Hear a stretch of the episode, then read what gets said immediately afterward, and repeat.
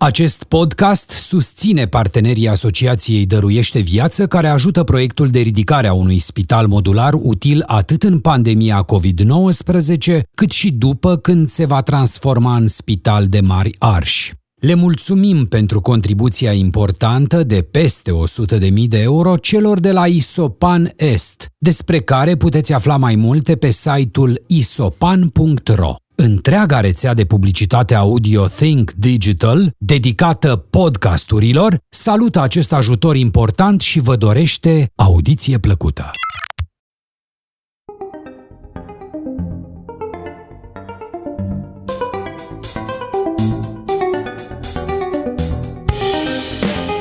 Bun venit la Aeropedia, un podcast despre dorință și iubire. Te avertizăm că acest podcast poate avea un conținut adult. Ai sub 18 ani?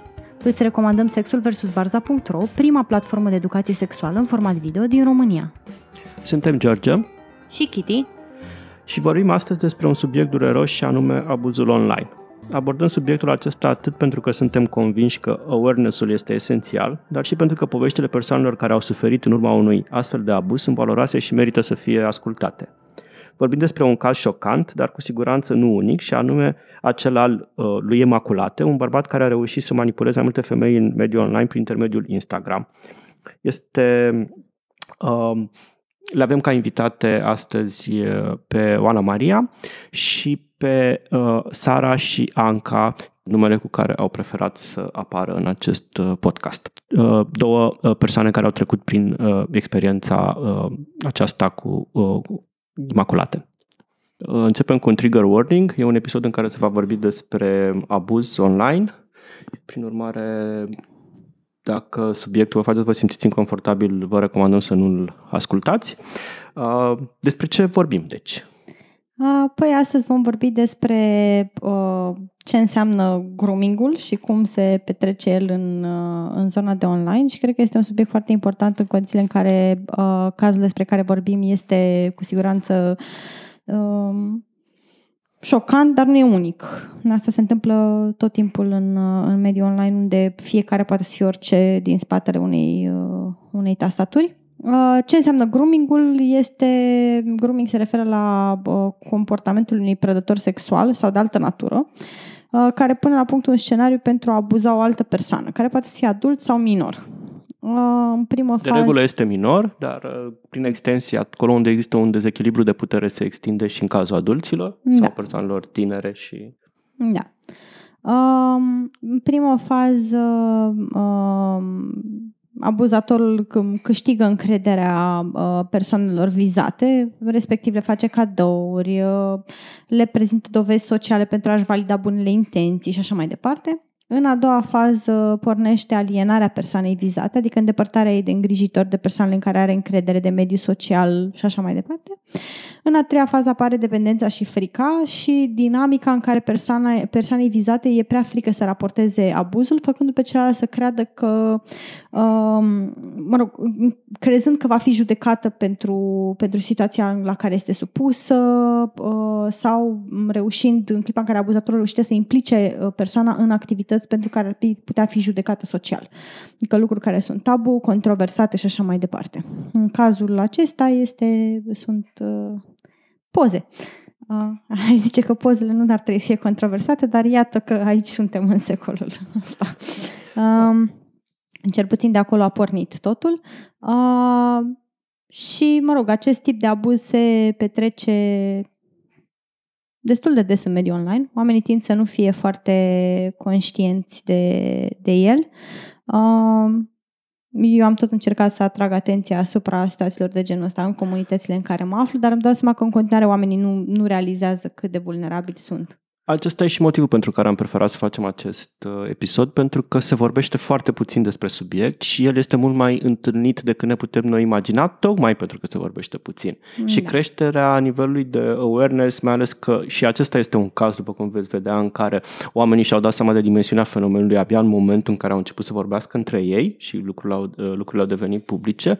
Uh, și credem că până la o pedepsire, nu știu, legală, juridică a celor care comit astfel de abuzuri, primul pas pe care îl putem face și care este în puterea noastră, pentru că după aceea mecanismele justiției cumva ne scapă, mai ales dacă vorbim de o justiție din asta care ține de Uh, diverse, nu știu, transnațională, trebuie să treacă niște granițe în staff.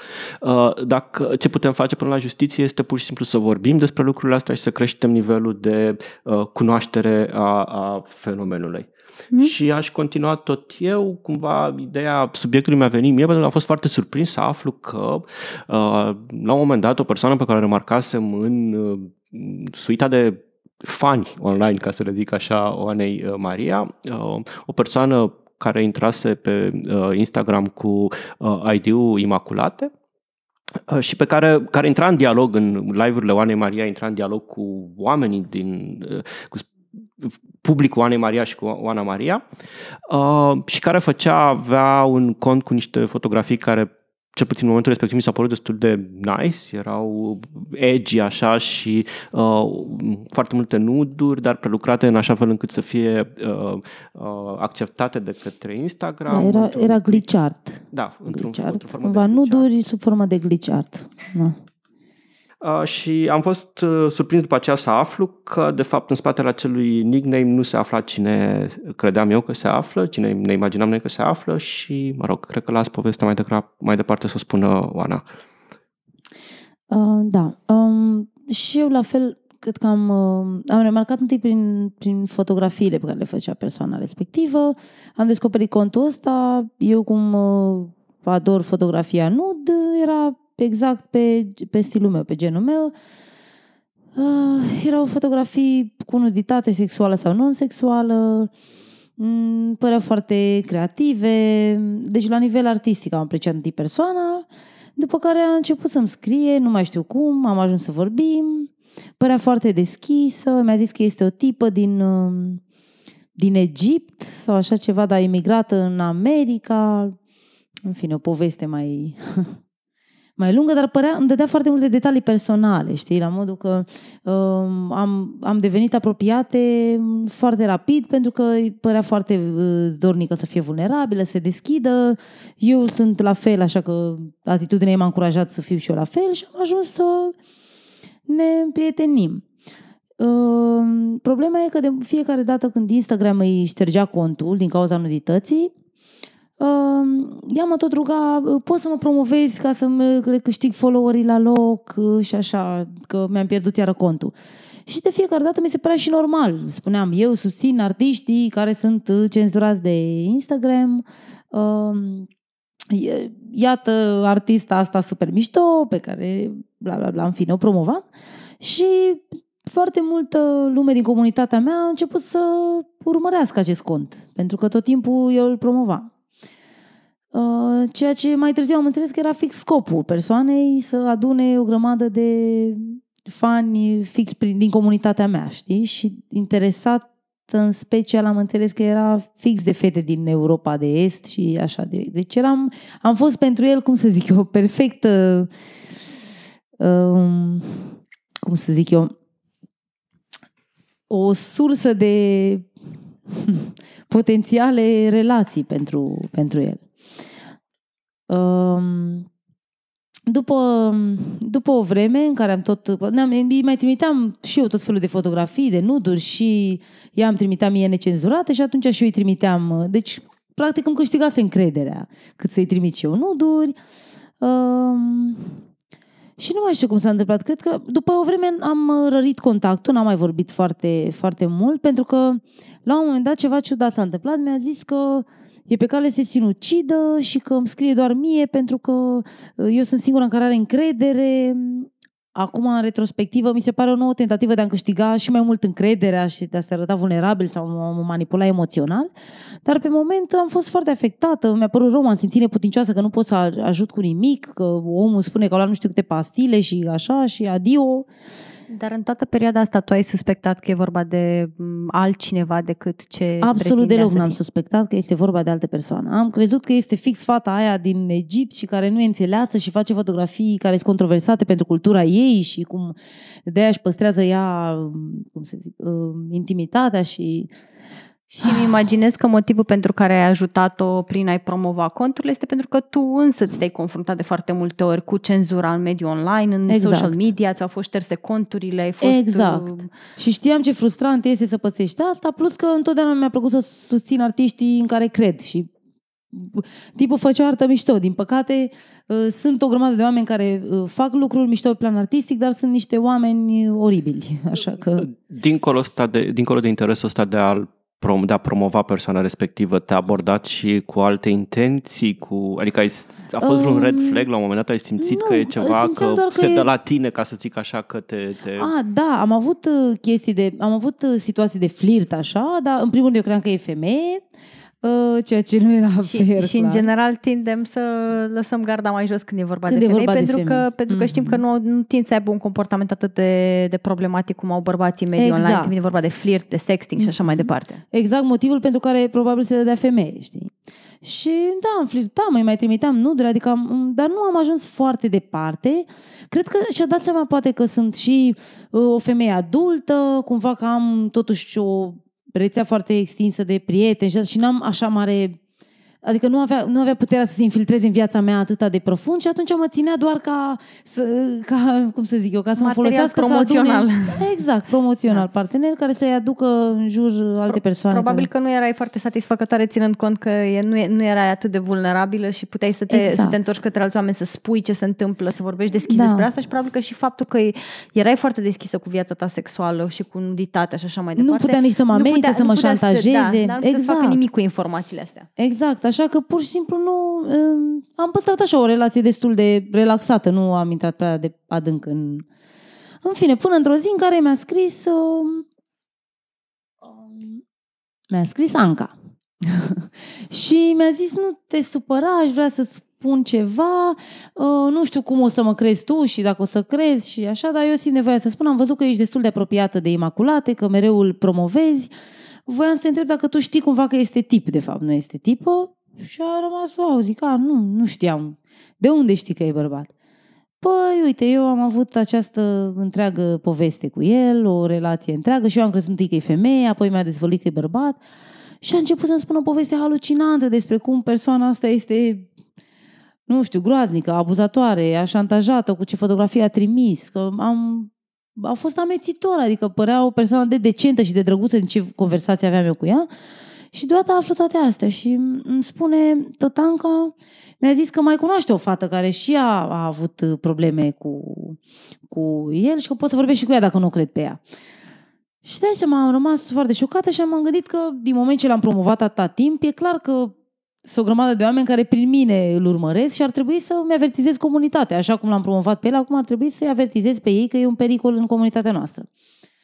Și am postat, uh, am făcut o postare pe Facebook în care am spus că uitați, de câți ani urmăresc acest artist, l-am tot promovat, uh, se pare că este bărbat și nu femeie, se pare că uh, abuzează persoane în mediul online, uh, că se comportă foarte dubios, aveți grijă la el, faceți ce vreți dacă vreți, urmăriți sau nu, dar eu v-am pus în temă că e o persoană cu potențial foarte periculos.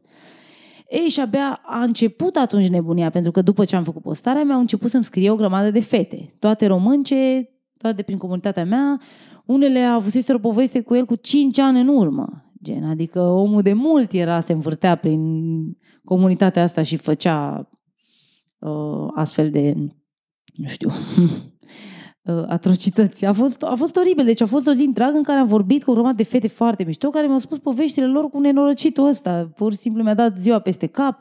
Am plâns, m-am stresat, am încercat să aflu cum să fac, cum pot să caut la poliție, cum pot să anunț așa ceva, cum pot să raportez. Fetele se temeau să dea dovezi multe dintre ele pentru că na, aveau părinți, familie, nu vreau să știe ce s-a întâmplat și m-am simțit blocată la un moment dat, n-am, n-am știut cum să mai continui. Tu cum te-ai simțit vis-a-vis de faptul că m, tipul ăsta a profitat cumva de reputația ta, de imaginea ta Exact. publică, de deschiderea ta m, pentru a reuși să ajungă la comunitatea ta? Băi, m-am simțit oribil. M-am simțit, în primul rând, ca o ultima proastă. Nu venea să cred că am putut să uh, stau de vorbă de ori și să trimit lucruri atât de intime, să vorbesc lucruri intime cu cineva care, de fapt, de unde dracu știam eu cum e, nici măcar nu mi-a trimis vreo fotografie cu, cu, cu ea, cu el, de fapt. Știi? Adică îmi trimisese doar fotografii cu alte fete. Eu credeam că e o fată care e gay, poate, și care că avea foarte multe poze cu fete. Și m-am simțit în primul rând, da, și trădată, și naivă, uh, proastă. Mi-a fost super ciudă, mi-era ciudă pe mine. Zic, bă, cum am putut, mă, să, să fiu așa? La urmă, urmă, într-adevăr, chiar habar n-aveam cine e. Cum am putut să stau de vorbă și să mai apuc și să mai și promovez și uite ce... După care m-am gândit, m-am conce- singurul lucru care m-a salvat de guilt trip-ul ăsta a fost că m-am gândit la fetele care chiar au fost afectate mult mai rău decât mine și mi-am dat seama că probabil toate avem filmul ăsta, adică de vinovăție, că așa primul lucru care le simți, te simți că ai greșit tu cu ceva, că ai fost fraieră, că de ce ai pus botul, că de ce ai uh, crezut o persoană pe care n-ai văzut-o în viața ta. Și m-am, m-am tripat să le ajut pe ele mai mult și așa am ieșit din vinovăția pe care o simțeam eu inițial. M-am gândit, băi, trebuie să facem ceva, să protejăm comunitatea, să le ajut și pe fete. Ele erau în, în perioada în care am vorbit cu ele, erau amenințate de el. Cu fotografii, cu faptul că o să le contacteze familia, deci era fix, în, încă erau legate de el prin chestia asta și eram într-o stare de anxietate destul de mare în ziua când am vorbit cu ele, erau foarte anxioase să nu se întâmple ceva, să nu chiar facă ceva, dar el după aia și-a șters contul și n-a mai îndrăzit să le contacteze, am după postarea aia. Acum nu știu ce s-a mai întâmplat între timp. Um, Anca, o să te rugăm pe tine dacă poți să ne spui cum ai intrat în contact cu această persoană, dacă mai ții minte exact ce, ce s-a întâmplat atunci la început. Um, da, deci nu știu dacă mi-amintesc exact cum am dat eu de contul ăla, dar la fel, cred că mai, probabil de la Oana, pentru că promovase contul, cum am și spus, și îmi plăcea și mie arta pe care o făcea contul, era destul de uh, impresionant. Uh, și cred că l-am urmărit vreo jumătate de an până am început să vorbim Uh, mai și posta uh, pe story Q&A-uri și era foarte drăguț cu toată lumea și cumva um, dădea um, încredere um, și am, am început să vorbim. Cred că asta era și problema, că eu am început să-i scriu. De obicei nu abordez oamenii online, dar uh, nu știu, mă simțeam, eram într-o perioadă destul de vulnerabilă și pentru că era își crease um, prototipul ăsta de persoană foarte open-minded și foarte altruistă, uh, cumva am simțit nevoia să-i scriu și um, a fost foarte receptiv, ceea ce se întâmplă foarte rar, oamenii destul, sunt destul de ignoranți, să spune așa. Și asta cumva m-a impresionat și m-a făcut să um, capăt mai multă încredere. Și la început era totul ok, um, dar ulterior a început să devină abuziv, a început să...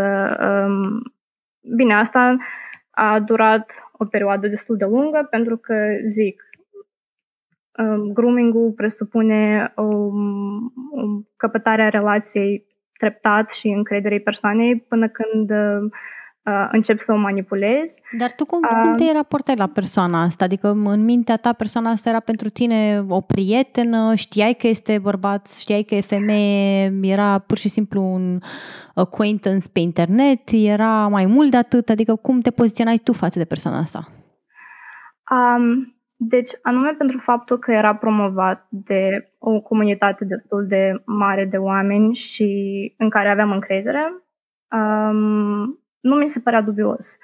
Uh, și uh, nu mi-a dat detalii personale inițial, la fel ca și Oana, credeam că este o tipă din Egipt, uh, care este artistă neînțeleasă și așa, și pur și simplu comunicam.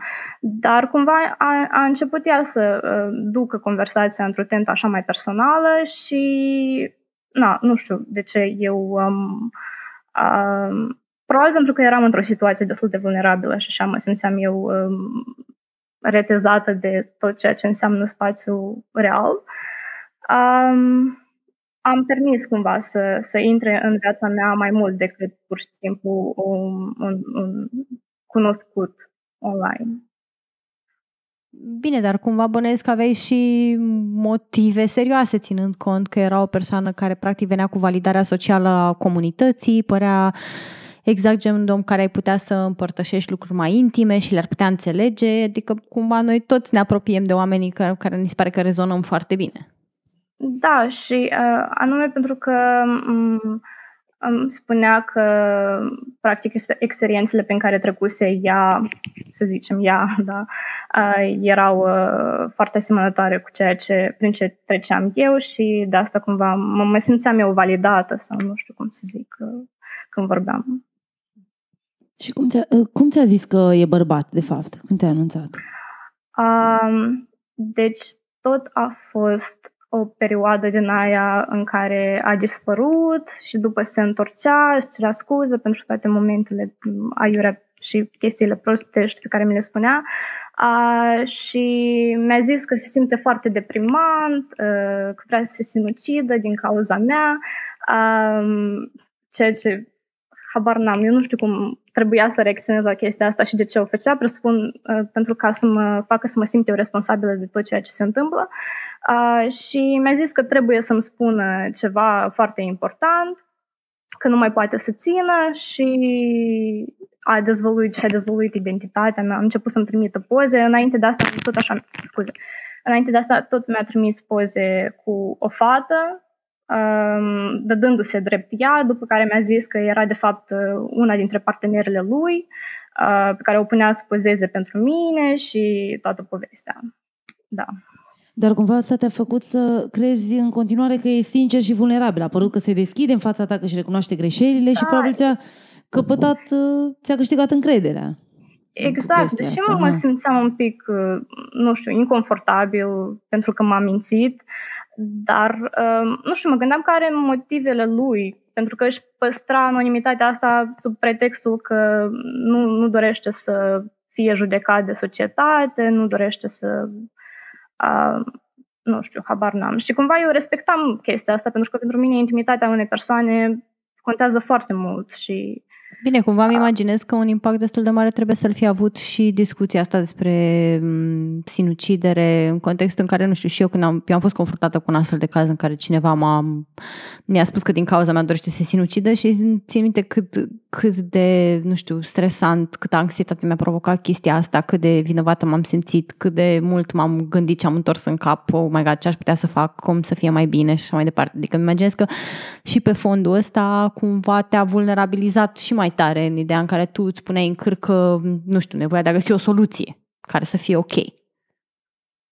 Da, și ideea că internetul a devenit o sursă indispensabilă de comunicare, adică e mai degrabă anormal să abordezi pe cineva în viața reală decât online și din cauza asta oamenii cumva își suplinesc nevoile de comunicare și afecțiune prin platformele de socializare și cred că asta am, am încercat să fac și eu. Și faptul că societatea în care trăim a devenit atât de virtuală ne face cumva să fim prea conectați la oamenii din online iar, um, de asemenea, social media îți permite să vezi cele mai intime aspecte din viața unei persoane. Asta cumva îți dă iluzia că sunteți apropiați și te face să ai încredere în persoana respectivă. Cu toate că tu, de fapt, vezi doar ceea ce îți permite acel om să vezi. Tu reușeai să ai vorbit vreodată în perioada asta cu cineva despre interacțiunea asta online? Aveai cu cine să te consulți? Pe, uite, de, la modul că am cunoscut pe tipa asta și după aia s-a dovedit că e tip și etc., etc., sau nu? Uh, da, cred că am, am spus câtorva prieteni, uh, dar era din perspectiva aia mea um, în care mă aflam eu și cumva nu a fost un trigger warning pentru ei, adică era pur și simplu o relație obișnuită mai complicată și cumva încercau să mă ajute cum să-i ies eu din, din situația asta, dar nu anume, nu, nu li s-a părut nici lor ceva dubios sau... Da, cred că mi-a luat undeva aproape un an până când eu am realizat de fapt ce, ce s-a întâmplat și atunci am scris Oanei, deci nu a fost uh, exact după, după întâmplat pentru că după, după interacțiunea cu el um, am avut undeva vreo două luni în care m-am izolat complet de oameni pentru că m-a, m-a făcut să mă simt atât de prost încât credeam eu că trebuie să mă izolez de societate pentru că fac doar rău oamenilor și nu trebuie să interacționeze cu mine. Adică m-a făcut să, să mă simt eu vinovată de tot ceea ce mi se întâmpla. Uh, voiam să te întreb și asta, ce te-a făcut să, să-mi scrii, să ai curajul să vorbești totuși cu cineva din exterior? Adică a fost ceva ce, ce te-a făcut să realizezi că e ceva foarte greșit acolo și că ai nevoie de ajutor? Sau cum ai avut curajul ăsta la un moment dat să vorbești despre asta? Eu am, am de fapt am vrut să-ți scriu de mai multe ori, dar um, întâmplător vorbeam cu o prietenă despre um, persoanele abuzive din viața noastră și povesteam despre experiența asta pe care am avut-o. Uh, și la un moment dat, ea realizează că persoana despre care vorbeam era prea asemănătoare pentru a fi o coincidență cu experiența pe care o avusese ea acum 5 ani. Și gen, asta m-a șocat foarte mult. În primul rând pentru că folosise exact aceeași schemă și cu ea um, și pentru că făcea chestia asta de atâția ani și deci asta a, a fost momentul în care pentru prima oară eu nu mă mai simțeam vinovată și um, eram gata, cred că. Adică am realizat că nu ține doar de mine, pentru că am avut o perioadă în care doream să scriu, pentru că știam că cumva mulți oameni din comunitatea ta au uh, legătură cu Immaculate anume și credeam că ar trebui să fie avertizați, dar în același timp uh, încercam să mă conving că poate e o experiență a mea particulară, încercând să mă conving că problema era în mine totuși și poate omul nu este toxic așa cum l-am văzut eu. Poate doar cu mine s-a întâmplat Mă amintesc că m-ai întrebat dacă uh, se poartă urât cu mine sau vorbește ciudat sau urât pentru că cu tine nu s-a purtat foarte frumos, într-adevăr. Adică asta m-ai întrebat să vezi dacă de fapt, cred că asta vrei să, să afli, dacă e problema la tine sau el așa e cu mai multă lume și um, pentru mine a fost un șoc total să aflu că se poartă urât cu cineva, că părea așa o persoană așa de sweet și altruistă, exact, mă păcălise total. No. Exact. Uh, și vreau să întrebăm și pe Sara. Sara, cum a fost pentru tine experiența asta? Cum ai intrat tu în contact cu persoana asta și cum a reușit să-ți câștige încrederea? Eu am dat de el prin 2018, dar nu mai țin minte exact uh, de unde și cum probabil de la Oana, dacă o aveam la follow în 2018. Uh, prin decembrie sau prin ianuarie a dispărut și în august, pe 10 august, mă trezesc cu un mesaj de la aceeași persoană cu I found you. Și am zis că ok, so, și mi-a dat sin și tot așa, în perioada asta până să vorbesc cu el, adică până în martie 2020, i-am mai reacționat la story-uri și chestii, adică n-a fost, cum se cheamă, o conversație, cine știe ce. Și după, în 12 martie 2020, am postat eu ceva pe story și mi-a răspuns. Și tot așa am început să vorbim super ok, super prietenește, chiar ne-am împărțit niște păreri legate de America, de CIA, de FBI, de toate chestiile astea LGBT și chiar mi-a plăcut super tare. Și a zis că, ok, poate ne mai auzim sau nu știu, poate mai vorbim. Și de atunci a cam început tot. Scuze. Adică am început și eu să răspund mai mult la story-uri și el mie. Uh, și la un moment dat, nu știu cum a venit vorba, că tot așa, a început să-mi trimită și mie nuduri, dar fără să-i cer eu. Și nu știu, Deja reacționam... știi că e bărbat sau nu încă? Nu, nu, nu știam ah. că e bărbat. Trimitea nuduri cu femei. Da. Mm-hmm. Și ideea e că mie îmi zicea că, uite, ăsta e partenerul adică bine, asta este partenera mea. Și am zis că na, super ok. Și am bănuit că este tip, doar că în același timp îmi dădea, nu știu cum să zic, vibe sau stare că este femeie și că este o tipă super ok. Și tot așa, am, am vorbit cu ea și a zis că e din Egipt, a emigrat în America uh, ca să fac uh, școala dentară sau ceva de genul în Detroit, în Michigan. Uh, tot așa am vorbit despre părinții lui, că maică sa e din Egipt și taică su e din Anglia, că amândoi sunt arhitecți și chestii de astea. Adică deci cum, intrat... cumva ți-a povestit, a început să te, te conecteze la da. viața da. lui. Da, da, da. Și pe lângă asta mai întrebam și eu unele chestii ca să, nu știu, efectiv ca să văd dacă avem ce vorbi sau nu. Și după începea să-mi trimită poze pe care le postam eu pe feed și să mă complimenteze. Și, nu știu, reacționam super drăguț, adică mulțumesc, cred că ești și tu o persoană super ok, mă bucur că am început să vorbim și așa. Și după începe cu a, cred că m-am îndrăgostit de tine, ești o persoană minunată, cred că suntem suflete pereche, uh, îmi place cum menții conversațiile uh, și toate astea. Și atunci eu nu știu, adică uneori cred că mă înțeleg mult mai bine cu oamenii din online, așa că am decis să-i dau o șansă. Și tot așa, eram și eu super drăguță, zicea că este o persoană super easygoing, că nu-i place să complice lucrurile, că e super ușor să fii rău doar că lui nu-i place chestia asta. Tu știai și... deja în momentul ăsta că este bărbat sau? Nu, nu, nu, am aflat fix în acea seară, că tot așa vorbeam, ne zis că hai să ne punem niște întrebări și să răspundem super, uh, cum se cheamă? Uh, sincer. Super sincer, așa. Și am zis că ok. Și am început eu tot așa să-l întreb ce crezi despre sufletele pereche și toate astea. Și mi-a răspuns și la un moment dat i-am zis că scuze, nu pot să vorbesc acum, am să scriu mâine, dar acum mă simt destul de nașpa. Și de atunci că am început totul. A zis că cum adică eu îmi pun sufletul pe tavă și tu mă dai așa la o parte, că dimineața care urma să vină, voiam să-ți trimit o piesă foarte frumoasă care mă face să mă gândesc la tine.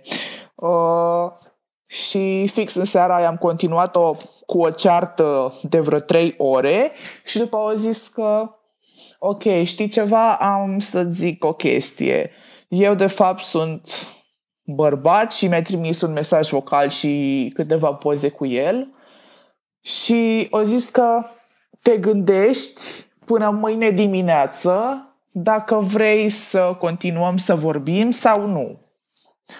Și i-am zis că ok, vorbim mâine. Și tot așa, când a zis că vorbim mâine, s-a enervat. Cum poți să-mi spui mie că vorbim mâine când eu uh, îmi fac un reveal total ție și tu tot așa mă dai la o parte. Și am zis că hei, este ora 4 dimineața, a, trebuie să dorm, mâine am școală online.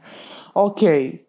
Și tot așa, dimineața următoare am vorbit, i-am zis că ok, hai să continuăm să vorbim, dar doar ca prieteni, pentru că nu vreau să intru în faze mai nașpa cu tine, având în vedere că ne-am certat doar de la o chestie, că mă simțeam eu prost în acea seară. Dar cumva îți câștigase încrederea și prin chestia asta, îmi imaginez. Adică faptul că da, ți-a, și, te făcea, tare. și te făcea să te simți vinovată pentru că nu ești capabil, în ghilimele, să continui o conversație când, uite, cineva s-a arătat vulnerabil și nu-mi răspunzi în la fel. Practic, da, el... super tare. Pentru că, cum se cheamă? A, mie mi-a zis că îmi fac, uh, adică dezvălui identitatea doar ție, adică e singura persoană de pe acel cont care îmi știe mie identitatea. Și am Cum zis mi-a că... zis mie atunci că e singura persoană pe care o anunț că mă sinucid, cumva vrea să te pună într-o situație în care uh, să crezi adică, că ești foarte da. importantă pentru el fix, și da, fix, și da. funcționa la Mi se fix, pare da. foarte important mecanismul ăsta prin care te face pe tine să te simți vinovat de faptul că el a mințit, de, fapt, de faptul că el, el, uh, el își ascunde identitatea. Azi am dezvăluit acum identitatea, am fost vulnerabil în fața ta și tu practic mă... o face da. dintr-o poziție în care uh, ești nașpa dacă nu, uh, nu acomodezi și nu tolerezi și nu acest ierți lucru. și nu accepti și vrei să Da. fugi sau să... Da. Fix. Și cam asta a fost așa în mare, cum am intrat noi în contact. După tot așa, cred că, bine, la mine a durat mai puțin, la mine a durat cam o lună, aproape două luni. Eu nu m-am simțit atât de prost Adică să nu mă simt uh, destul de bun, adică eu știu că sunt o persoană bună, știu că am vrut să ajut persoana, știu că am dat tot ce era mai bun, adică pe mine nu m-a făcut să mă simt într-un fel super prost. De exemplu, el când nu era în preajma mea, adică să ne scriem, să, nu știu, să-mi trimită postări, eu eram cea mai fericită. Deci Și cumva a- ajunge să se percepe o presiune pe care nu, nu mai vrei să Da. o tolerezi. Da, a fost o presiune super, super nașpa. Uh, uite, de exemplu, ziceam că, ok, hai să ne sunăm. Ok, și eu trebuia să mă trezesc la ora 3 dimineața sau la 4 dimineața ca să stau cu el pe col vreo 2-3 ore și după să mă culc, să mă trezesc din nou peste 2-3 ore ca să ne sunăm iar. Adică eu în perioada asta, cred că vreo săptămână n-am reușit să dorm sau când mă suna și eu aveam internetul închis sau nu știu, făceam orice, îmi dădea mesaje în disperare că, uite, că nu-mi răspunzi acum la telefon, n-am să te mai sun niciodată, n-am să mai am încredere în tine, uh, nu știu, sunt, uh, mă iei ca pe o glumă. Și eram gen, măi, dar eu am și altă treabă pe lângă statul ore, cu orele în șir să vorbesc cu tine. A fost foarte foarte, foarte nașpa perioada aia, pentru că efectiv erau zile când singurele chestii pe care le făceam uh, erau să ne certăm, adică am avut, cred că, vreo o perioadă de trei zile în care ne-am certat super mult timp pe pe col. Aparent lui îi plăcea super mult să mă audă plângând Uh, nu știu ce să mai povestesc, în... cu toate că am foarte multe de zis. Dacă vreți să mă întrebați La ceva... momentul respectiv, te-ai gândit în vreo clipă să închei pur și simplu contactul? Nu știu, când, da. ve- când venea și da. spunea o chestie de genul, nu știu, nu o să mai descriu niciodată. De ce te-ai, te-ai luat în considerare să zici, ok, nu mai îmi scrie niciodată, mersi mult. Da, da, da, da. Fix asta făceam și se enerva că tot așa și începea din nou. Cum poți să cum poți să ai această atitudine față de mine când eu îți ofer atât timp, când eu devin obsedat de tine, când sunt îndrăgostit de tine și chestii. Și pe lângă șantajul emoțional, um, te și amenința cu ceva? Te avea la mână cu ceva? Da, mă avea la mână cu poze, cu unele filmulețe și tot timpul când ne certam, intra în, cum se cheamă, uh, uh, cum se cheamă, când faci backup, ok, uh-huh. făcea backup la WhatsApp pentru că pe mine mă obliga să șterg conversațiile. Uh-huh. Wow. Și el își făcea backup la Instagram, la doamne, la WhatsApp și tot timpul când ne certam îmi trimitea câte o poză dintre toate ale pe care le-am trimis cu câte un desen, gen beach și toate chestiile astea. Și atunci am zis că trebuie să fac ceva. Pentru că dacă mi se întâmplă ceva, prietenii mei trebuie să știe dinainte ca să ia măsuri. Dar ți era, pentru... ți era frică pentru siguranța ta personală sau ți era frică da, că te va da, altui? Mie... Adică ți era frică, frică de el efectiv fizic? Uh, da, îmi era frică că de faptul că el va posta toate pozele alea și le va trimite prietenilor mei pentru că pe mine mă avea la bloc de pe contul, cum se cheamă, contul pe care stau eu zi de zi și eu mai aveam un cont la care aveam la follow doar pe, nu știu, pe cei mai apropiați prieteni. Și a zis că am lista ta de followeri și am să le trimit toate pozele, toate mesajele, toate screenshot-urile și tot, efectiv tot. Și când am aflat chestia asta, mi-am, efectiv m-am văzut cu grupurile mele de prieteni și le-am zis, hei, trebuie să vă zic ceva. Este persoana asta care mă amenință în stilul ăsta, ce să fac? Și ei atunci tot așa, voiau să-i scrie, voiau să-i dea report, voiau să, nu știu, au început să le, să-i caute numărul pe internet, adică, nu știu, au încercat să facă un minim ca să vadă dacă ar putea ajunge într-un fel la el. Dar v-ați, da. uh, nu știu, vreuna dintre voi v-ați gândit să vă adresați autorităților în vreun moment, să, nu știu, ați crezut că asta e o cale pe care să o puteți accesa în vreun fel? Da, am vrut să sunăm tot așa la poliție. Eu am venit cu ideea și tot așa vorbeam cu Oana când, i-am, când i-am scris și i-am povestit de toată chestia asta și ea se gândea să facem ceva, de fapt nu, să-l raportăm la FBI. Și eu eram pentru că e cetățean american, adică nu știu ce putea face poliția de aici. Asta e Sigur. Și eu eram pregătită să-i dau screenshot-uri, poze, doar că m-am gândit și la familia mea, cum a reacționa ei și am dat un pas în spate. Da, și am zis că dacă o să fie ceva pe viitor și o să mai existe probleme de astea și chiar o să facem un raport, când intru la facultate, clar, clar mă bag și nu... Adică dacă ar fi început să... o investigație, într-adevăr, erau șanse ca familiile fetelor să afle, na, cine știe ce investigație începe și după aia, vrei, nu vrei, ajungi să te expui în fața familiei, ceea ce e clar că e scary pentru o grămadă de persoane. Da. Anca, dacă, dacă îmi permiți, uh, pe tine cum te făcea să te simți rău în toată perioada și cam cât a durat toată, tot, tot timpul ăsta în care, nu știu, te-ai simțit încolțită și inconfortabilă din cauza lui? Na, deci eu sunt o fire destul de rece și cu toate acestea mi-au luat câteva luni să depășesc stare deprimantă și umilitoare în care m-a adus. Uh, însă știu că sunt persoane care pot fi afectate mult mai grav și s-ar putea termina cumplit pentru ele, pentru că anume există rușinea aceasta infiltrată în noi, iar agresorii se folosesc de um, cele mai mizerabile metode de a umili victimele, amenințându-le cu poze, mesaje, folosesc toată informația pe care au acumulat-o despre tine împotriva ta. Și este evident că în, într-o situație de acest gen ești disperat și ți-e frică să nu afle toată lumea secretul tău, să zicem așa. Însă, credem că de cele mai multe ori agresorii s-ar compromite singuri dacă ar folosi ceva împotriva ta, pentru că ei sunt la fel de speriați ca tine și se tem să scape situația de sub control, de apelează la amenințări. Însă, dacă noi toți am începe să vorbim despre ce ni se întâmplă și am, ei probabil și-ar pierde puterea. Clar, da. Pe tine te amenința la fel cu conversațiile voastre și cu fotografiile pe care le-a obținut de-a lungul timpului? Da, deși nu știu dacă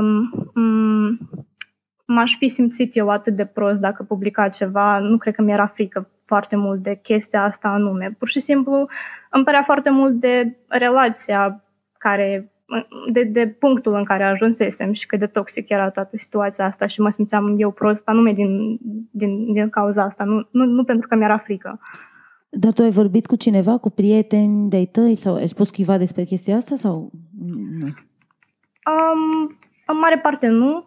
Nu prea am avut cu cine să vorbesc um, în toate detaliile, adică știau doar situația generală. Nu... Știau că e o relație toate... dificilă cu cineva de pe internet. Mm, da, oarecum. Adică chiar nu știau detalii, nu, nu am spus nimănui despre ce anume se Te simțeai prost să le spui sau vinovată? Sau... Mm, cred Crei că, că să te judece? Eu, nu, pur și simplu cred că nici eu nu realizam ce anume se întâmpla și cât de toxic este. Ți-am spus uh-huh. că mhm. mi-au luat undeva aproape un an până, până uh-huh. să mhm. văd situația la rece. Chiar nu realizam nici uh-huh. eu. Și practic când ai auzit că și altă prietenă a pățit asta, atunci ai realizat uh, amploarea da, uh, exact. toxicității, da. Ți-am scris exact în aceeași seară, cred că era trei dimineața, dar am zis că nu mai trebuie să aștepte. Da. Oana, sunt curioasă, până la urmă, de la, ai măcar o idee, o estimare, câte fete în total ți-au, ți-au scris și ți-au zis că au avut contact cu persoana asta? Mai erau undeva spre 10 fete. Deci um, am fost chiar copleșită, uimită de număr de mesaje uh, și multe dintre ele erau atât de traumatizate încât uh, nici nu vreau să mai dezgroape chestia asta, că nu mai pot să mai vorbesc despre, vreau doar să zic că și eu am pățit și eu am trecut prin asta, dar nu vreau nici să mai amintesc și nu pot să mai spun mai multe, dar vreau să zic că și eu am fost printre uh, victimele lui. Și Adică m-a șocat, efectiv. Nu mai știu, trebuie să mă uit în urmă în conversație. S-a întâmplat acum câteva luni, dar da, în jur de vreo 10 fete care mi-au scris și toate erau din România și majoritatea știau tot de la mine că promovasem eu contul, deci m-am simțit groaznic în ziua și eu am avut un val așa de vinovăție că ia uite cum arunc eu în gura lupului fete Ce? inocente și mișto și a fost oribilă revelația aia, nu? Ce mi se pare mie îngrozitor e în cazul ăsta că uh, acționa nu a atât prin șantaj, deși e clar că acționa și prin șantaj, cât prin fapt, prin modul în care reușea să te facă să te simți îngrozitor, să te simți vinovat de toată, de toată interacțiunea și de toate stările lui, înțeleg. Că da. uh, spunea Anca că te-a ținut în casă, ai stat în casă două, două luni sau nu știu cât, din cauza, cumva din cauza lui că te izola, te izola de oameni și bănuiesc că, uh, nu știu, făcând să te simți vinovat pentru, nu știu, orice ai fi făcut sau orice ai fi interacționat sau... Da, exact. Cred că mm, profita de vulnerabilitatea noastră și de faptul că eram foarte mm, implicate emoțional în tot ceea ce se întâmpla și putea foarte ușor la momentul ăsta deja să ne manipuleze și să ne facă să ne simțim foarte prost. Și pe mine tot așa mă ținea cu zilele în casă, doar ca să știe că eu nu ies cu nimeni, nu am niciun contact cu nicio persoană, adică prieteni și toată ziua stăteam pe video call și ne scriam și dacă tot așa, dacă nu-i răspundeam în două minute, gata, începea cearta. Și îmi imaginez că și, și chestia asta de privare de somn te afecta, pentru că Super tare, super, super tare. Chiar stăteam până la 4 dimineața într-o, tot așa, într-o seară zi, cum să-i zic, și vine mama la mine în cameră și mi-a telefonul și mi-l ia la ea în cameră, că deja era 4 dimineața, de ce nu dormi? Și a închis telefonul și dimineața următoare s-a înce- a început să a început o ceartă că de ce nu i-am zis eu noapte bună și am închis telefonul în nas. Și am explicat super ok situația, că măi, a venit mama la 4 dimineața, te rog frumos, respectă și tu o chestie pe care ți-o zic. Și tot așa s-a certat că de ce, că sunt o glumă pentru tine, că nu însemn nimic pentru tine. Și uite, fix acum în timp ce vorbesc cu voi, mă uit printre screenshot-urile de acum uh, 3 luni, 2 luni și observ că doar atunci când era de trimis poze, era super deschis și super prietenos. Când era vorba de vorbit la modul ce faci, cum a fost ziua ta, ce ai mai făcut, ce mai fac prietenii tăi, era super retras și super rece. Dacă era vorba de trimis poze, Doamne, ești minunată, ai cel mai frumos zâmbet, ai cei mai frumoși sâni și toate chestiile astea. Adică eu acum le observ. Deci atunci când, din nou atunci când era un, o miză, putea să câștige ceva de la tine, da, era positive era, reinforcement. Când, era super. Și în rest, pur și simplu te făcea să te simți foarte prost și cumva vinovată de situație.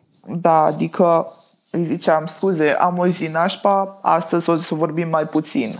Că, Doamne, dar ce-ți lipsește ție, că ai tot ce trebuie, că niciodată nu apreciezi. Și am zis că, măi, asta sunt eu, așa mă simt astăzi. Dacă vrei să mai vorbești bine, dacă nu, nu. Și cum a început toată chestia asta cu uh, cea mai, nu știu, cea mai gravă amenințare a fost că a zis într-o seară că mă duc uh, să mă plimb pe lac și o să-ți scriu mai târziu, o să te sun așa. Și am zis că ok, ai grijă de tine și sper să nu ți se întâmple nimic. Și omul a crezut că eu i-am, ură, i-am cum se cheamă, i-am, i-am dorit răul. cumva. Da, că el este o persoană super, super superstițioasă și că tot timpul când cineva îi spune chestii de genul, îi se întâmplă un rău. Și de atunci, până a postat Oana, adică timp de vreo două săptămâni, ne-am ținut în ceartă, amenințări.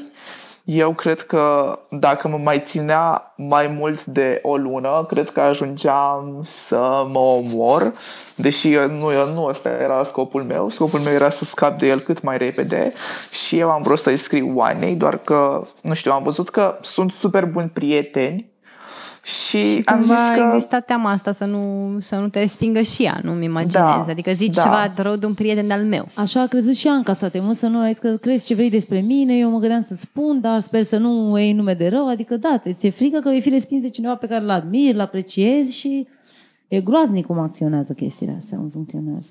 oamenii ăștia. Da, pentru că Mm. în mesaje el părea persoana super ok. Doar că când vorbeam la telefon, era fix invers. Și foarte, faza super amuzantă a fost că eu îi ziceam niște chestii, gen, hei, știi că noi acum nu putem fi în nicio relație pentru că tu ești la 8000 de kilometri de mine, gen, n-a să, nu o să fie nimic niciodată. Și tot așa, se lua, își lua super trigger când îi ziceam chestiile astea și la o săptămână după m-a sunat și mi-a zis aceeași chestie. Și i-am zis că, măi, ți-am zis, efectiv nu o să se întâmple nimic niciodată, nici dacă aș vrea. Și, na, Cred că Cam simțea astea că au își fost. pierde- Simțea că își pierde uh, puterea asupra ta probabil atunci și de-aia Da, îl da, nebunea da, chestia da. asta. Da. Mie mi-a zis la un Și- moment dat că și-a luat uh, bilet să, în România să vină să mă vadă. Și mie la fel mi-a zis, mi-a zis că voia să vină de Crăciun în România în 2019, doar că persoana cu care vorbea îi dădea niște stări nașpa și nu îi dădea destulă încredere, așa că a preferat să se ducă la familia lui în Egipt. Apropo, tot, e- tot era vorbea despre Crăciun, deci presupun că a, avea aceeași poveste pentru toată lumea.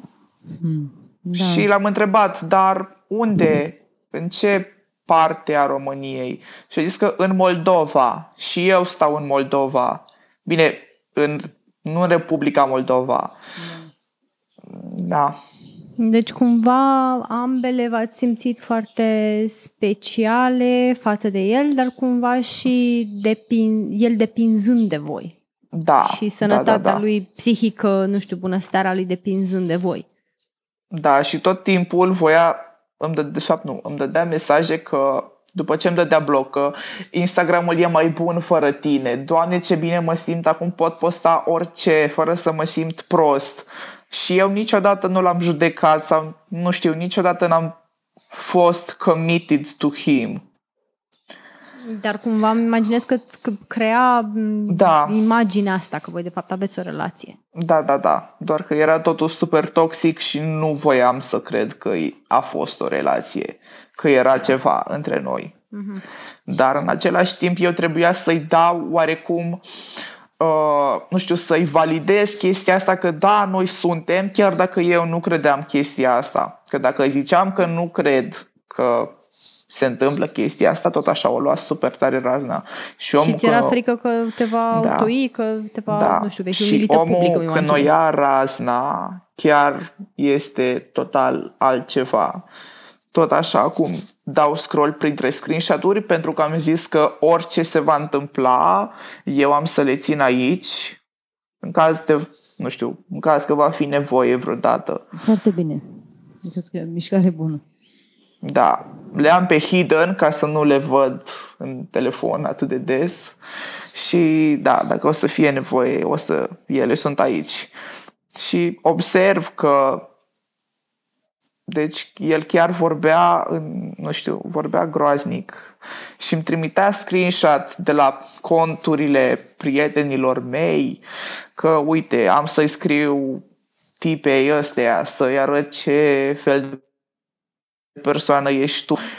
A încercat să facă o postare pe story cu un nud de-al meu și tot așa a scris ceva, adică nu știu. Cred a că am fost... și văzut la story, bine, nu știam că vorbesc pe tine, dar cred că posta la un moment dat chestiile astea în care se victimiza, vai ce mi-a făcut o persoană foarte rea și trătoare din viața mea, nu știu ce să fac, adică la, ca- la care primea consolări probabil de la mine, de la alții, spunea, vai, îmi pare rău că ai trecut prin asta, ce s-a întâmplat? Și de fapt era vorba despre persoane la care el le făcea rău. Da, nu Mi-amintesc știu, că avea eu am story din aici. astea. Da. Da, eu am aici screenshot-uri și dacă o să fie nevoie o să le trimit și pe grup ca să, nu știu, să vă faceți o idee sau, nu știu, măcar să le vedeți cum vorbea el, de fapt nu, să vedeți diferența uh, cum vorbea el pe Instagram și cum vorbea el, de fapt, prin mesaje cu victimele Pe mine- lui. Dar pe mine asta m-a șocat cel mai tare și m-a făcut să mă simt oribil. Faptul că așa de frumos vorbeam cu el și nici nu bănuiam că e capabil de așa ceva și când mi-ai trimis tu câteva screenshot-uri cum îți vorbea ție, m-am cutremurat. Eram, doamne, cum poți ani de zile să ai un fel de relație destul de apropiată cu cineva online care e un psihopat total? Adică Deci, și da, nu poți total. să nu te simți vinovat, asta e problema. Adică, prin primul rând, te simți vinovat că ai, ai uh, fost, uh, nu știu, așa de naiv. Deși vina e abuzatorului, de fapt, întotdeauna, nu ai cum să nu te simți vinovat. Da, Oana, Nu. tu te-ai gândit vreodată înainte de momentul în care ai aflat, nu știu, în care mai primi mesajul că de fapt persoana asta este un bărbat, te-ai gândit vreodată, nu știu, să-i cer poze, să-i, nu știu, să faci un Um, video call, să ceva de genul nu, ăsta. pentru că nu, nu m-am implicat atât de tare în relație cât să mă intereseze. Dar Adică m-am, reușise- am bănuit, uneori am, am bănuit că e bărbat și m-am gândit să-l întreb, să întreb, auzi, dar tu ești bărbat, de fapt. Dar uh, după ce mi-a trimis chestia în care mi-a zis că se sinucide și nu știu ce, am simțit nevoia să mă detașez. Și nu m-a mai interesat, chiar dacă băneam că e bărbat, am zis că dacă o să intru în discuția asta, o să mă apropii și mai tare, adâncim relația și mie, pentru mine ăla a fost un semnal de alarmă când mi-a zis că se sinucide și m-a împovărat pe mine cu informația aia. Apoi a revenit iar peste o lună și a zis, îmi cer scuze pentru ce ți-am scris atunci, nu meritai, dar am avut un moment prost. Deci, practic, reușea pur și simplu să creeze în public imaginea că voi sunteți foarte apropiați Da, și că da, da. sunteți prieteni. Am avut niște momente în care vorbeam foarte drăguț, dar nu atât de des, nu se întâmpla des. Dar când aveam live-uri, intra mereu pe live-urile mele, îmi scria câte o chestie drăguță la care eu răspundeam și după cum a văzut și George și fetele, ei tot vedeau că vorbesc cu el și toți credeau că am o relație foarte apropiată Da, cu persoana și asta. încă Deci o che- asta e foarte uh, crazy și aș vrea să, să notez, să accentuăm puțin chestia asta. Um, foarte mulți oameni își reușesc să-și creeze o reputație sau o imagine pe internet folosindu-se de alte persoane credibile și foarte mișto. Și e o întreagă strategie folosită de foarte multe persoane și cred că ar, ar trebui să fim mai prudenți la chestia asta. Adică doar pentru că cineva pare aparent că e într-o relație foarte bună cu persoane pe care le respectăm și le admirăm, nu înseamnă că asta e realitatea. Nu. nu. Adică nu ar trebui să ne bazăm pe asta ca să acordăm credit total unei persoane. Doar relațiile persoanei cu alte persoane. Da, adaug și eu o chestie la uh, ce a vorbit Oana de live-uri, că i-am povestit și ei și am să zic și aici. Uh, a făcut Oana live într-o seară și am intrat și a intrat și el. Și a ieșit și mi-a trimis o poză pe care i-a trimis-o Oana, super confidențială, cred, sau nu știu, Da, să o da. vadă numai el. Și nu Mi-a, știu. mi-ai povestit o poză foarte Da, intimă să- pe care bă, i-a zis că i-a arătat-o și ei și Da. Na. Adică e Și clar că făcea, ea- făcea asta tocmai ca să le crească încredere. Uite ce îmi trimite Oana mie, ea are încredere în mine și le Și eu am făcea încredere să... în da. tine. Exact, exact, da. Da, și am întrebat, măi, de ce cu poza asta? Și a zis că, ei, uite că suntem și noi prieteni și are încredere în mine și tot așa. Și am încredere în tine și știu că nu o să spui nimănui. Și a fost, chiar a fost un semn de super alarmă. Că uite că te-am văzut pe live și m-am gândit să-ți trimit poza. Adică se Păi- folosea de live-urile mele ca să vorbească în timpul live-ului, să te arate, uite, ești și tu aici cu fata asta care îți place, uite ce mi-a trimis fata asta mie, noi suntem, Da. băi, deci e o strategie acolo de mi se ridică părul pe ceafă. știi? Da, da, da. Nu. Da, și mă rog, uh, aș fi vrut să adaug faptul că se, chestii de genul ăsta se... Vreau să subliniez faptul că chestii de genul ăsta nu sunt situații rare. Mm, și eu am, eu am fost confruntată, de exemplu, cu un tip care, mă rog, era destul de amuzant pentru că era foarte transparentă toată situația, deși mi imaginez că a reușit să uh, să păcălească cumva câteva femei în ideea în care mi-a scris el la un moment dat, după câteva luni a început să-mi scrie femei să mi-l recomande, ca un tip foarte mișto și să mă de fapt, nu să mi-l recomande, cum mă întrebau dacă știu ceva de tipul ăsta, pentru că e în lista mea de prieteni și că e un tip de care au zis că e foarte mișto și că vor să, dacă nu pot eu să îi pun în contact. Mamă, ce strategie! Și mă rog, mie mi-a fost foarte transparent toată chestia, adică mi-am dat seama că de fapt era el cu alte conturi în- în- și încerca prin chestia asta să se facă să pară un tip foarte mișto, pe care Să uite poți să ai câte încredere femei în îl el. caută. Mm, exact. Adică, uite, de atâtea femei scriu. Și, deci chestiile astea se întâmplă, efectiv, nu, nu sunt o raritate, nu sunt situații care sunt izolate, sunt destul de comune și uh, oamenii, în general, neavând un contact direct cu omul, pentru că e una când te uiți în ochii cuiva și poți să dai seama dacă minte, dacă mm-hmm. e ceva dubios și cu totul alta când vorbești pe, pe net și omul ăla pare să fie foarte sincer și deschis și atunci da. cumva ai mai multă încredere. Eu vreau să mai întreb cum s-a terminat povestea în momentul în care a devenit public. Uh, tu, Anca, l-ai avertizat că i-ai spus Oanei, voi vă certați să răți atunci când i-ai spus Oanei sau cum, cum s-a perceput din, sau ce a mai făcut el după ce Oana a, deveni, a, a avut acea postare publică în care îl denunța, ca să zic. eu am terminat-o cu el recent, deci cred că eu ar, aș putea să vorbesc un pic mai mult despre chestia asta. Adică Sara. Da. Da.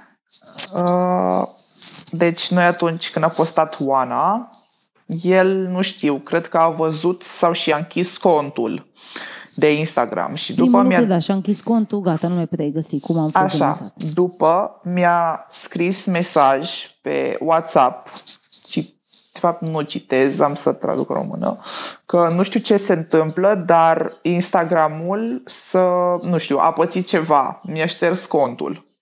Și am întrebat ce, de ce. Adică voiam să aflu mai multă informație de la el, să văd dacă, nu știu, dacă o să spună ceva mai adevărat sau dacă o să recunoască că da, eu chiar am abuzat super multe persoane.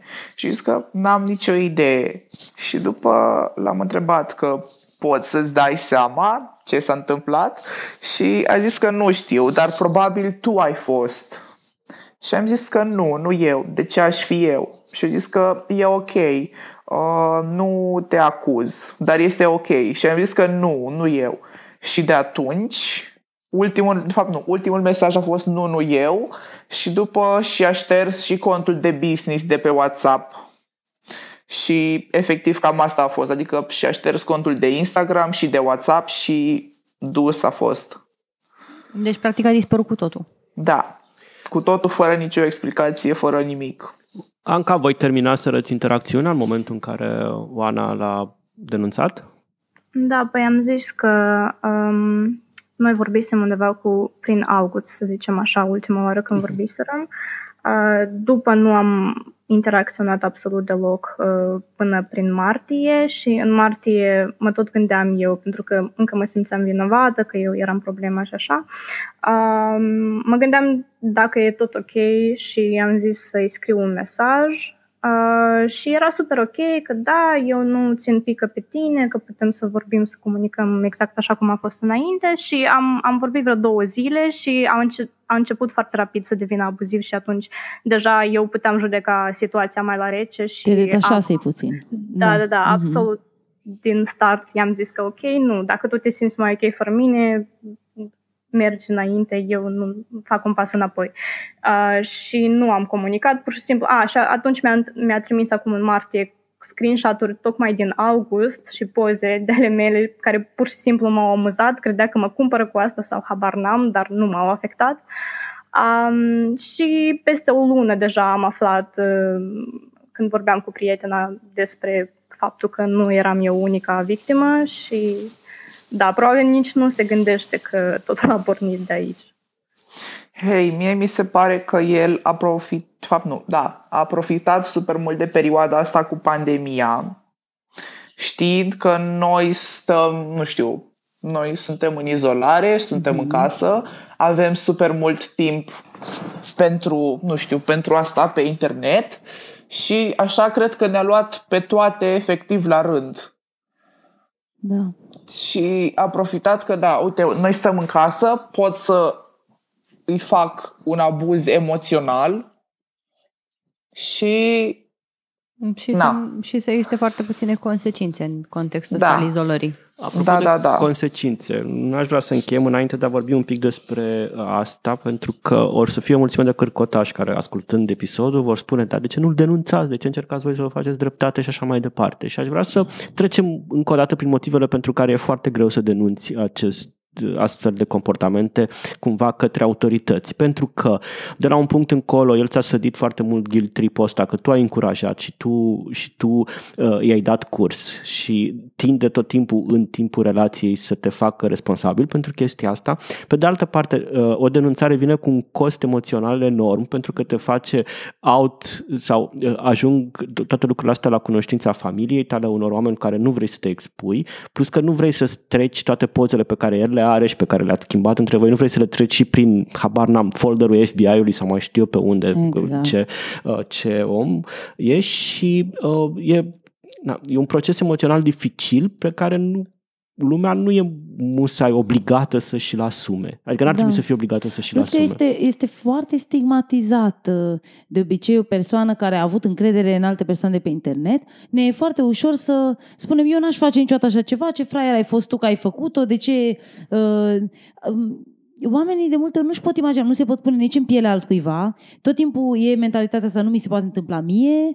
Um, și ei probabil au relații cu necunoscuți pe internet, dar lor li se pare că ei știu, ei sunt în control și nu realizează când pierzi controlul la un moment dat în aceste situații. Și de aceea e foarte ușor să stigmatizezi pe alții, să crezi că tu te-ai fi prins, alții nu s-au prins și stigmatizarea asta este groaznică pentru victime. Adică ă, de asta n-au curajul multe să vorbească pentru că o să li se sară în cap, eu m-aș fi prins, tu de ce ai fost fraieră și nu te-ai prins. Și că... Exact, Ana, mersi că ai menționat treaba asta. No, pentru că e foarte dureros. Eu, eu tot mă întrebam de ce este atât de tabu acest subiect, de ce oamenilor le e frică să recunoască că au fost abuzați online și simt o oarecare rușine. Însă eu cred că unica persoană care trebuie să se simtă vinovată în această situație este omul care a profitat de încrederea Evident. și sinceritatea ta. Uh, apropo, am văzut câteva spoturi despre abuzul online. Uh, îți spuneam și ție, Oana, că ce mă deranjează pe mine e abordarea acestui subiect într-un mod foarte copilăresc și superficial, oarecum, insinuând cumva că doar adolescenții pot cădea în această plasă sau da. uh, ceea ce este total total fals. Normal. Dacă ai fost manipulat, asta nu înseamnă că ești naiv. Pur și simplu au ei tehnicile foarte exact. profită. De, de vorba de persoane cu probleme clare, adică care sunt efectiv uh, au o strategie, se gândesc la asta zi și noapte, asta fac, e un stil de viață pentru ei, adică nu e așa de, de ușor să detectezi mm-hmm. cine e în spatele unui cont. Și mai, eu am mai observat încă o chestie, de fapt tot așa, cu Ana cred că am vorbit, uh, el își dădea, de fapt nu, zicea că are vârste diferite, de, de fapt nu. Uite, eu dacă spun că am 18 ani, el poate spune că are 28, 27 și chestii. Dacă vorbește cu altă tipă și tipa are, nu știu, să zicem 25, tot așa, altă vârstă și altă vârstă. Și, nu știu, mie mi-a zis că el are 28 de ani, doar că am găsit tot așa, din nou, alt screenshot și mi-a zis că are aproape 31. Și acum nu știu ce să mai cred. Oare are 28 de ani sau are 31 de ani?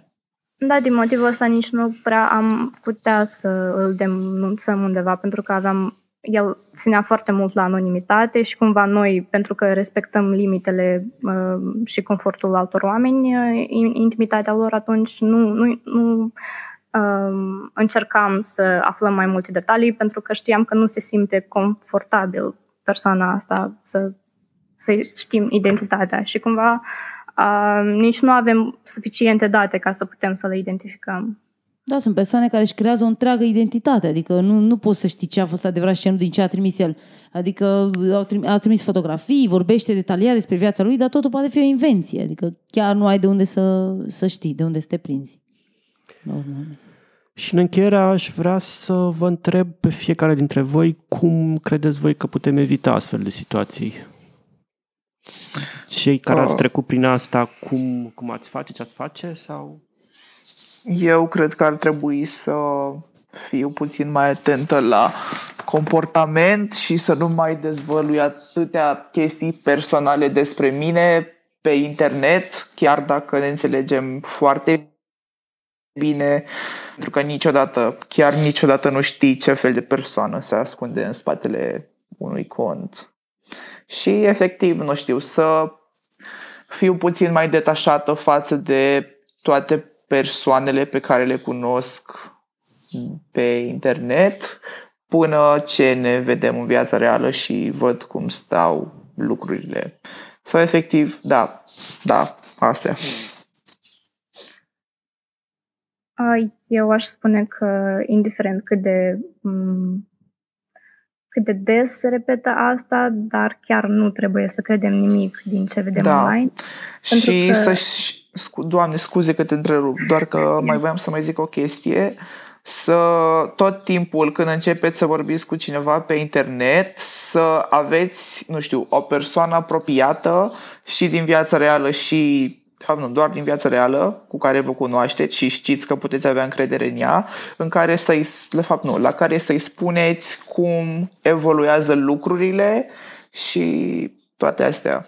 Da, ajută enorm Cel... să nu fii implicat doar în relația cu persoana asta și să, să nu o lăsați să vă detașeze de, de lumea da. voastră din jur, din offline. Știi? Da, de să spuneți de orice chestie, să nu vă fie frică sau, mm. nu știu, rușine. E important că, pentru că astfel de agresori își pierd puterea atunci când tu vorbești despre chestiile astea. Puterea lor maximă este când depinzi doar de el, vorbești doar cu el și n-ai curaj să vorbești cu nimeni. Atunci are putere maximă asupra ta. Anca, mai vrei să spui ceva? Vreau să zic că iluzia unei personalități perfecte poate fi foarte ușor creată online, însă niciodată nu știm ce se ascunde de fapt în spatele acelor poze sau inocente mesaje și ce aș recomanda eu e să fim foarte atenți la informația pe care o distribuim online, ceea ce ține de date personale, adresă, familie, contacte. Și asta nu înseamnă că trebuie să trăiești în frică și să-ți limitezi cumva tu tot ceea ce îți plăcea să faci anterior, dar poate să fii un pic mai conștient, poate chiar sceptic în privința contentului pe care îl consumi și al oamenilor cu care comunici. Eu aș mai adăuga să, că ar trebui să fim foarte atenți atunci când discutăm cu persoane online și începem să vedem semne de uh, manipulare emoțională. Adică atunci da. când o persoană pe care totuși nu o cunoști începe să spună uh, de ce nu vorbești mai mult cu mine, de ce nu intri online, uh, de ce ești cu prietenii. Deci astea sunt toate niște semnale de alarmă, zic eu. Adică să fim foarte atenți dacă îți dă cu șantaj cu sinucidere, șantaj cu mă nebunești, mă faci să mor, mă fac, ți aruncă responsabilitatea emoțiilor lui în cârcă, asta ar trebui să fie semnale de alarmă, să, să trebuiască să te detașezi sau să fii mult mai prudent când cineva pe care nici nu cunoști începe să-ți, să te facă responsabil de emoțiile și durerile din viața lui. Noi vrem să vă mulțumim foarte mult că ați fost alături de noi și că ne-ați spus poveștile voastre, deși îmi imaginez că nu e, nu e un loc foarte confortabil uh, și nu ziște lucruri foarte confortabile pe care să le povestiți, dar cred că e foarte important atât pentru a putea să creștem, nu știu, nivelul de awareness, că lucrurile astea se întâmplă și că oricine este vulnerabil la ale, mm, nu știu, cădea în plasă unor indivizi de pe net, Uh, dar și pentru că cred că poveștile voastre sunt valoroase și importante și merită să fie auzite. Deci noi vă mulțumim foarte mult că, că ați, uh, ați venit în întâmpinarea noastră și, și ne-ați povestit lucrurile astea. Cu mare drag și mulțumim că ne-ați invitat să vorbim și să creștem nivelul de conștientizare. Vă mulțumim pentru asta. Ați fost alături de noi, George și Kitty, la Europedia.